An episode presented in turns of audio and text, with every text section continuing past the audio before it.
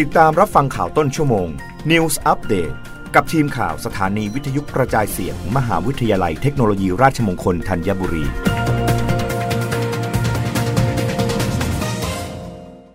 รับฟังข่าวต้นชั่วโมงโดยทีมข่าววิทยุราชมงคลธัญบุรีค่ะกนอศึกษาเพิ่มแนวทางการตั้งนิคมราชทันร่วมดำเนินงานกับเอกชนเพื่อผู้พ้นโทษหวังลดการกระทำผิดซ้ำ คืนคนดีสู่สังคม นายวีริศอัมรปานผู้ว่าการการนิคมอุตสาหกรรมแห่งประเทศไทยหรือกนอ เปิดเผยถึงความคืบหน้าโครงการจัดตั้งนิคมอุตสาหกรรมราชทันว่า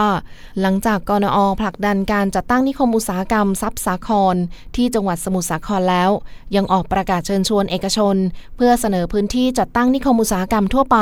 และนิคมอุตสาหกรรมราชทันร่วมกับกนอ ในพื้นที่เป้าหมาย 5 จังหวัด ประกอบด้วยจังหวัดสมุทรปราการ จังหวัดสมุทรสาคร และในพื้นที่ EEC 3 จังหวัด ได้แก่จังหวัดชนบุรี จังหวัดฉะเชิงเซา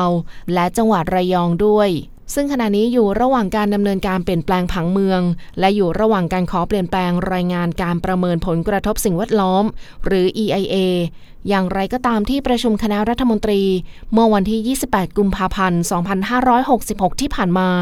มีมติรับทราบรายงานความคืบหน้าแนวทางการจัดตั้งนิคมอุตสาหกรรมราชทัน ซึ่งเป็นผลการศึกษาของมหาวิทยาลัยธรรมศาสตร์ ถึงความเป็นไปได้ในการดำเนินโครงการนิคมอุตสาหกรรม โดยเพิ่มการศึกษาแนวทางการดำเนินการจัดตั้งนิคมอุตสาหกรรม ในลักษณะการร่วมดำเนินการกับภาคเอกชน และการขยายผลการศึกษาพื้นที่นิคมอุตสาหกรรม ราชทันไปยังพื้นที่ภาคตะวันออกเฉียงเหนือ คือจังหวัดนครราชสีมา ภาคเหนือคือจังหวัดลำพูน และภาคใต้คือจังหวัดสงขลา เพื่อให้ครอบคลุมพื้นที่ภาคต่างๆ ของประเทศด้วย โดยจากผลการศึกษาการลงทุนจัดตั้งนิคมอุตสาหกรรมราชทันยังพบด้วยว่า หากเป็นการจัดตั้งนิคมอุตสาหกรรมในพื้นที่ ซึ่งมีฐานอุตสาหกรรมและสิทธิประโยชน์ต่างๆ นั้น มีความน่าสนใจ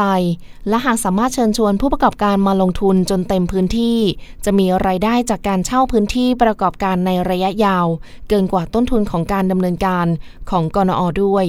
ทั้งนี้โครงการนี้จะเป็นนกลไกสำคัญในการดูแลผู้ต้องขังและผู้พ้นโทษ จนสามารถกลับเข้าสู่สังคมได้อย่างแข็งแรง มีอาชีพเลี้ยงดูตนเองและครอบครัว ช่วยลดการกลับมาทำผิดซ้ำได้ รับฟังข่าวครั้งต่อไปได้ในต้นชั่วโมงหน้า กับทีมข่าววิทยุราชมงคลธัญบุรีค่ะ รับฟังข่าวต้นชั่วโมง News อัปเดตครั้งต่อไป กับทีมข่าวสถานีวิทยุกระจายเสียง มหาวิทยาลัยเทคโนโลยีราชมงคลธัญบุรี